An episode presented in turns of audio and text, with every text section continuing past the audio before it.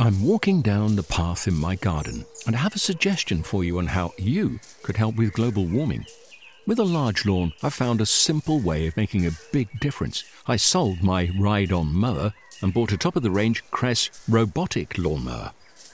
It runs off rechargeable batteries and uses cutting edge technology to mow and maintain a lawn this size. The petrol mower has gone, and with it, the emissions.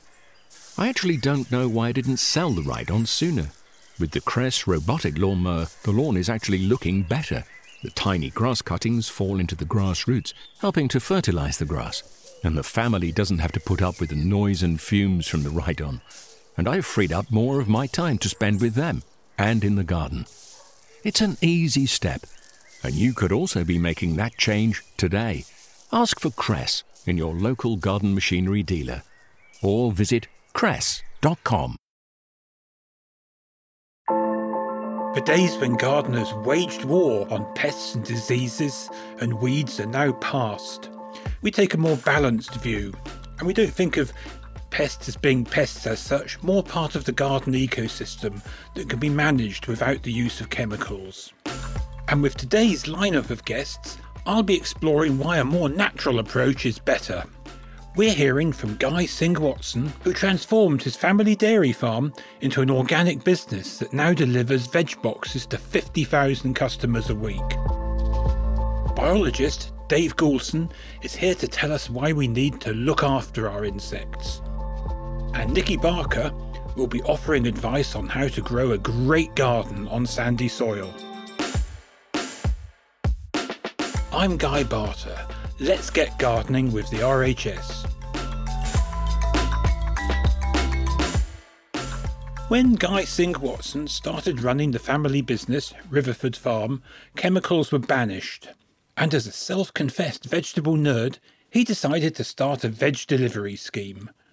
So, from one man in a wheelbarrow, delivering homegrown organic produce to friends, he created a company whose name has become a byword for sustainable food. I spoke to him to hear how he made this happen and why chemicals aren't part of the business. He started by telling me some of his earliest memories growing up on the farm. Oh, I was stomping around in my wellies when I was barely old enough to walk, I think. Lots of cow muck everywhere. Being buried alive in a silage pit while I was taking a nap. I think must have been age three or four, and someone tipped a load of silage on top of me. That was almost the end of it all. I had to be dug out. it was a busy, messy working farm, and I loved every bit of it. A dairy farm in Devon. I imagine that would be quite muddy. Yeah, no, it was. I can remember stomping up and down the field, actually following my dad while he was ploughing with a T20 and a two furrow plough being mesmerised by the furrows being turned over. That was a pretty early memory. You went to New York after university, and um, why did you want to come back and work on the farm? Well, I was working as a management consultant in New York, and um, mm. I suppose I just wanted to do something which was sort of tangibly useful, and I desperately wanted to get back outside again. So mm. I think it had to be something to do with food and farming, and I guess you know Riverford has allowed me to do both. How long after you got back to the farm did you decide to convert to organic growing?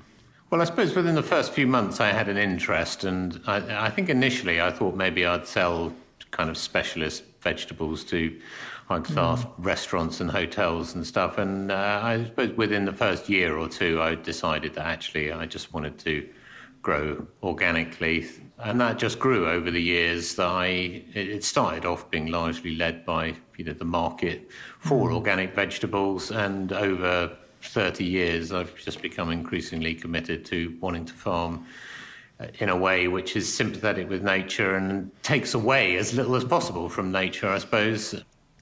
So at the outset, you ploughed up a bit of the farm, I take it, and um, you got yourself some kit and you started growing veg. Would, would that sum it up? Well, it was incredibly small scale. There was only one flat and fertile field on the farm. You know, it was three acres, and that's the one that I started in with a borrowed tractor and mostly borrowed machinery, a wheelbarrow, and I was selling vegetables delivering out of the back of my car. You know, that was the first year or two. It was on a uh-huh. very, very small scale. And I think in many ways that's the best way to learn. I mean, you're very close to the soil and close to your crop, and you know you get you know not just learning intellectually about how you get almost a sort of visceral gut felt feel about you know what makes a plant happy and growing well. When you made the switch to organic, were there any specific changes that you found particularly challenging? Well, I guess getting rid of the docks on a dairy farm always has lots of docks. So that yes. was quite a challenge yeah. in the early years. Um, we had some challenges with pests and diseases. We had rust, Puccinia, and I grew a lot of leeks the first mm. year, and they went down with rust. We had a very damp, wet autumn, as we often do in Devon. I hadn't grown a resistant variety, and it just ripped right through them. And I thought I was going to lose the lot for a bit, so mm. that was a bit worrying. But you know, I had lots of people whispering in my ear, what you need to do is spray them with this fungicide. And I have to say, I was tempted, but I didn't. Mm.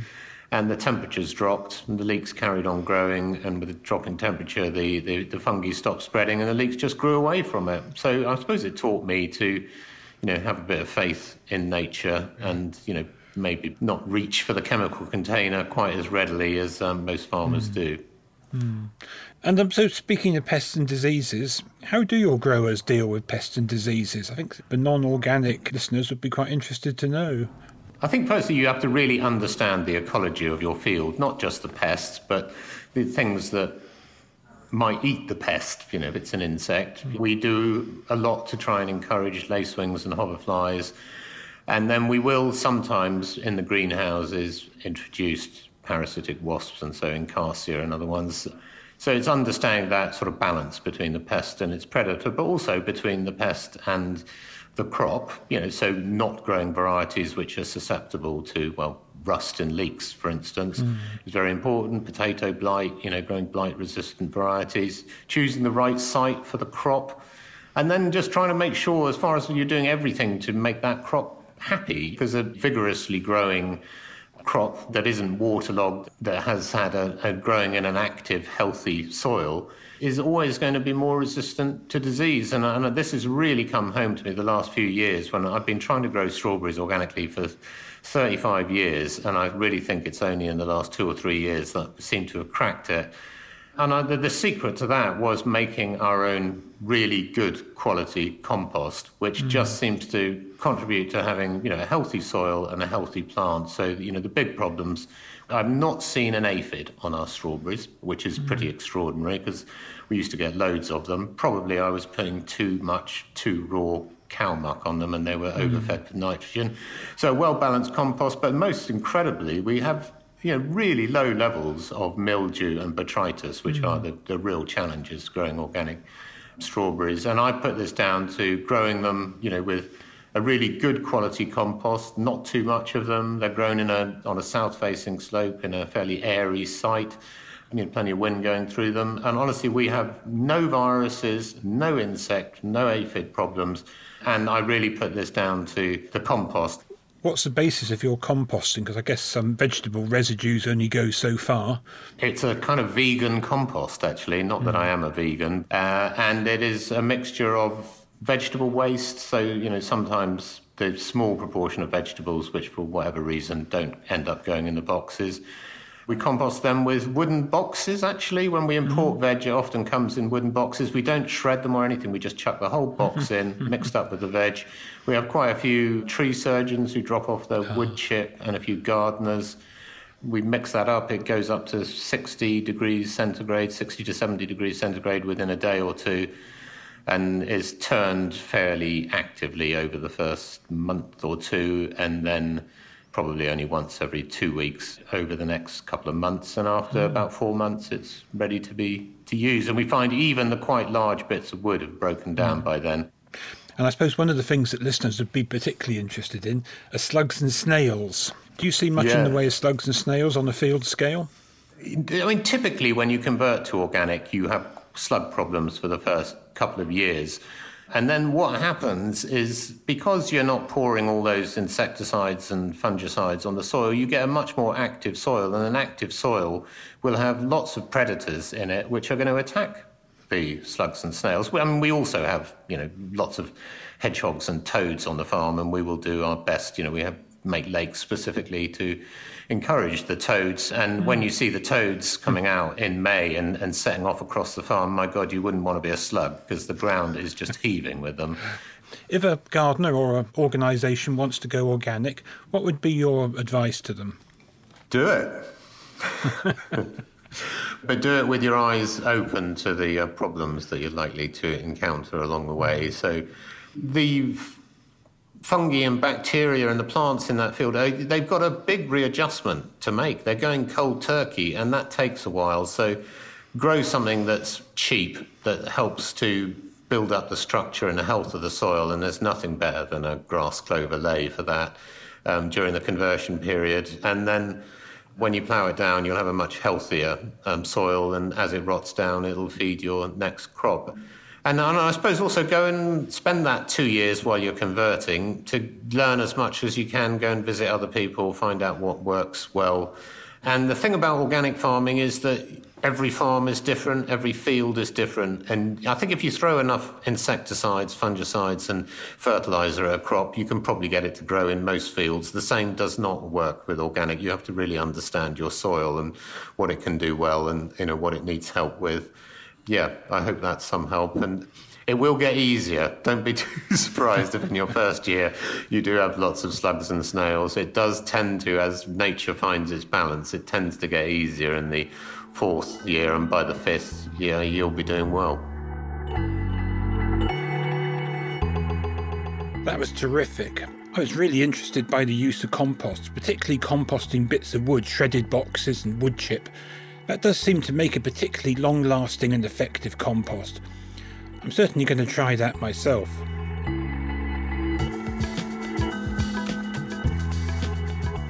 Much like Guy at Riverford, my next guest also believes that we have to learn to live as part of nature, not separate from it.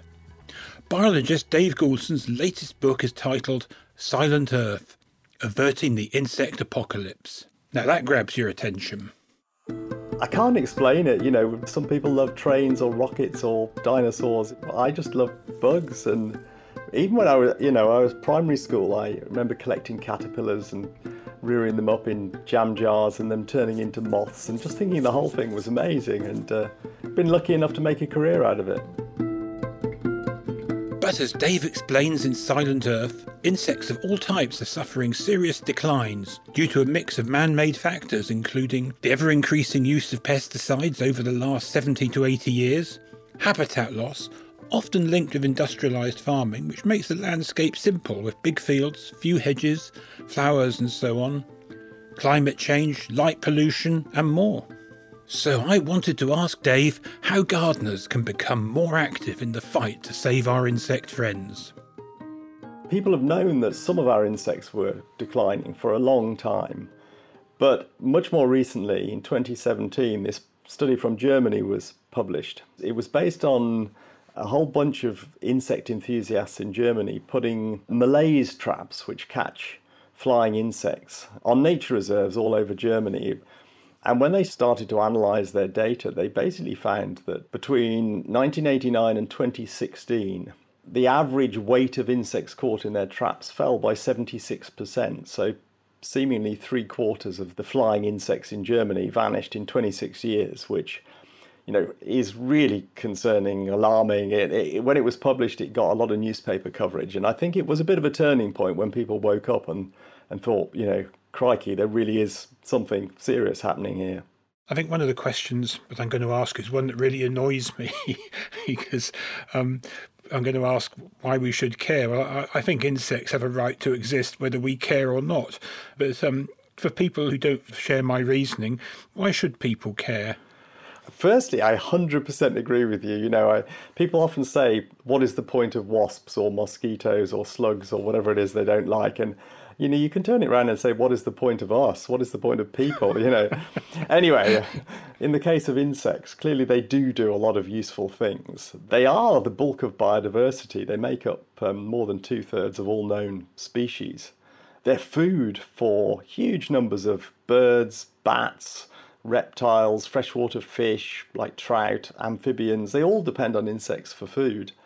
And they're biocontrol agents. Admittedly, often the things they're eating are insect pests, but nonetheless, those biocontrol agents are really important, and they're recyclers of dung and dead trees and leaves and all sorts of things. And of course, they're pollinators, the one thing that's quite well appreciated. 87%, if I remember correctly, of all the world's plants need pollinating by some kind of animal, and in a, in some cases that's in the tropics, it's done by birds or bats or whatever. But most of it's being done by insects of one type or another. And three quarters of the crops we grow in the world, you wouldn't get a full yield without pollination. In some cases, you'd get no yield at all.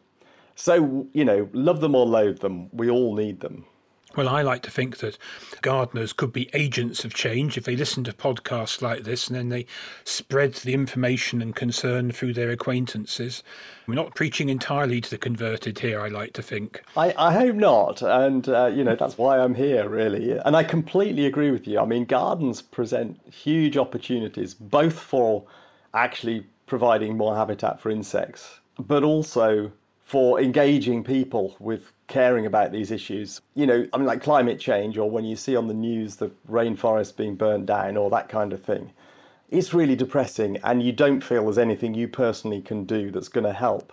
But insects are different because they live all around us. They live in our gardens in, in extraordinary numbers. You know, you can have literally thousands of species of insect living in a in an urban garden, and they respond really quickly that you know most of them haven't gone extinct yet and they recover in, in no time at all if we provide them with somewhere to live. You know, very different to pandas or rhinos that might take huge periods of time to breed. Insects can breed fast. And we can all do stuff if we're lucky enough to have a garden or, or even a, a roof terrace or window box. Plant a lavender bush, put in some marjoram in a pot, and as soon as it flowers, insects will find it, no matter where it is, in, even on the balcony in, a, in, you know, in central London. Somehow, hoverflies, bumblebees will sniff it out, and you'll be doing something positive. And obviously, if you've got a whole garden to play with, you can do lots of things. Leaving a bit of space for nature or being a bit less tidy in your garden. Not mow your lawn every two weeks, not trim your hedge every five minutes, don't deadhead your flowers religiously. Just leave a log pile in the corner and allow a few weeds to creep in, and, and the insects will thank you. So, your book's about relaxing, is it? well, I often say to people, you know, because I know from my own family that my wife and my dad are both keen lawnmowers. So I, I spend my life battling with them over this and trying to persuade them, you know, instead of get the lawnmower out, get a deck chair out, make yourself a coffee or a gin and tonic or whatever and chill out. Because if you leave a lawn for a few weeks, most lawns flowers will start to pop up, you know, as if by magic. And you, yeah, mine's full of all sorts of clovers and bird's foot trefoils and vetches and dandelions and God knows what. Um, it's fantastic, and it, and, and it attracts loads of insects. And of course, if you mow it, you ruin all that, and you actually suck up all the grasshoppers and things that might have moved in and kill them. I guess one thing I might add about wildlife gardening, I, I'm very bee focused, so I tend to think mainly in terms of what plants we can grow, uh, getting people to grow native wildflowers wherever they can, and that kind of thing. But we sh- shouldn't forget, as I often do, there are lots of other types of insect that live in other places, aquatic insects that will really benefit. You know, put in a small pond in a garden, and you get this amazing variety of interesting creatures that will turn up. And if you can leave a bit of a log pile for the, the insects that like to eat dead wood, then that's fantastic too. I'm an aphid man through and through, but of these millions and millions of insects out there, do you have a sneaking preference for one or another?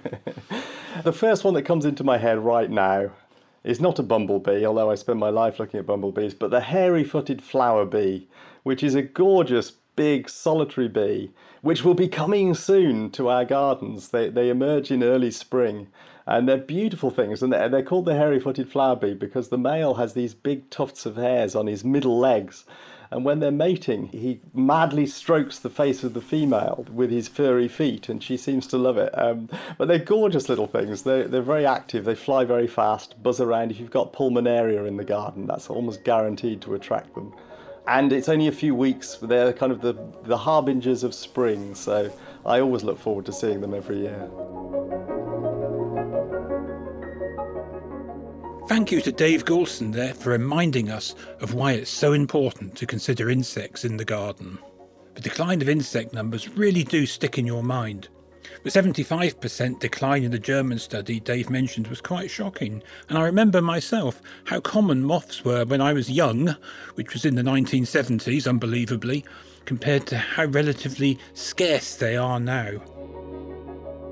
Aside from minimising chemical use, my favourite insect promoting things to do myself have always been to grow lots of flowering plants. So my tomatoes flower, my potatoes flower, my soft fruit flowers. Um, there's quite a lot of flowering weeds, I'm not sorry to say, and all of these support a surprising number of insects. If you're interested in learning more, Dave Goulson's book, Silent Earth, is a good place to start. Now, from insect health to soil health, RHS gardening advisor Nikki Barker is here to help.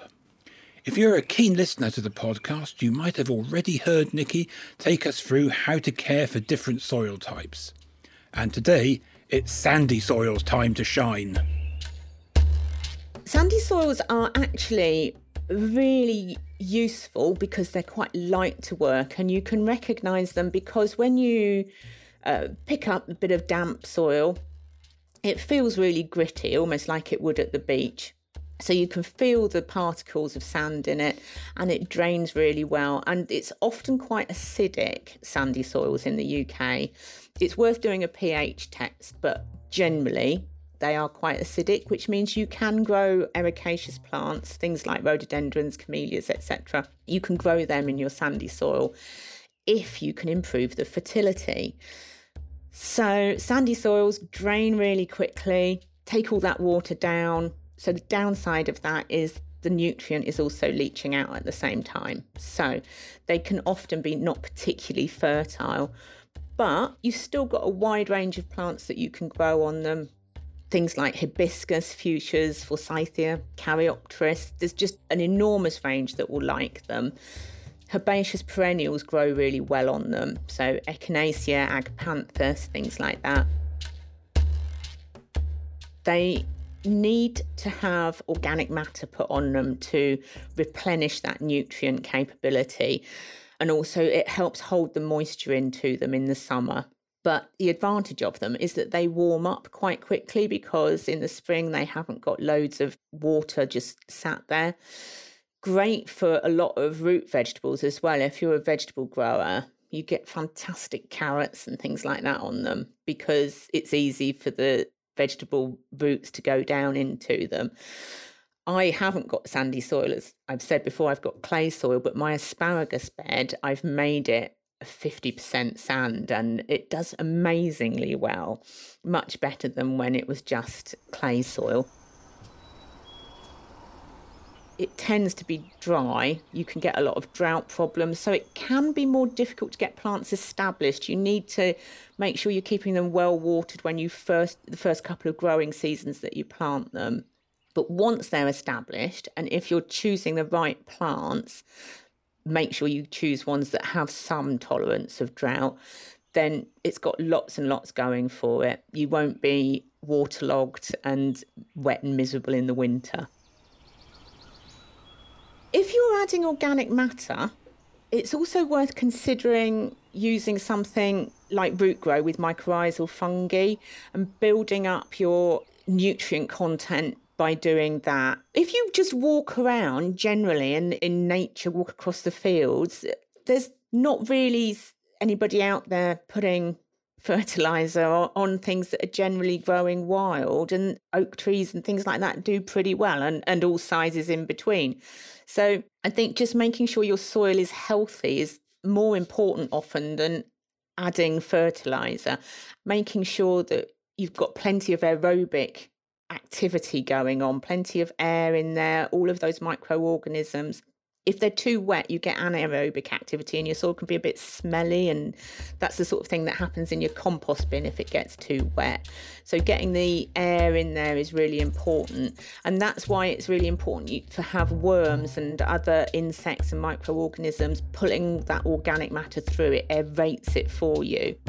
If you can reduce the amount you cultivate, get organic matter onto it, then nature seems to balance it out. Thanks, Nikki. I like sandy soil, which is just as well. Because my garden is pure sand, I could dig it up and sell it to builders merchants if I wanted to. The same goes for Wisley. It's dry and it's hungry, but in the sun you can grow wonderful examples of lavender and rosemary, cistus and thyme, all those drought resisting Mediterranean type shrubs, and mix them in with bulbs and drought resistant perennials like sedums to make a lovely display. Well, that's it for this week. For more on today's topics, visit rhs.org.uk forward slash podcast. Thanks for listening and happy gardening.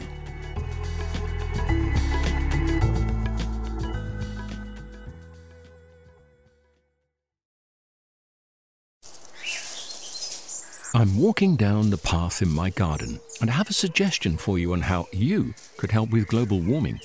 With a large lawn, I found a simple way of making a big difference. I sold my ride on mower and bought a top of the range Kress robotic lawnmower. It runs off rechargeable batteries and uses cutting edge technology to mow and maintain a lawn this size. The petrol mower has gone, and with it, the emissions. I actually don't know why I didn't sell the ride on sooner. With the Kress robotic lawnmower, the lawn is actually looking better. The tiny grass cuttings fall into the grass roots, helping to fertilize the grass. And the family doesn't have to put up with the noise and fumes from the ride on. And I've freed up more of my time to spend with them and in the garden. It's an easy step, and you could also be making that change today. Ask for Kress in your local garden machinery dealer or visit kress.com. Discover the beauty of an RHS membership all year round. Save 25% off an RHS membership today when paying by direct debit. Prices start at just £55.50. With a membership, you'll gain access to an array of special events at our gardens all year round. Be the first to know about RHS flower shows and get exclusive member only days, plus reduced rate tickets. And you'll have the chance to enhance your gardening know how with access to free expert garden advice, monthly editions of the Garden magazine, and so much more. Terms and conditions apply.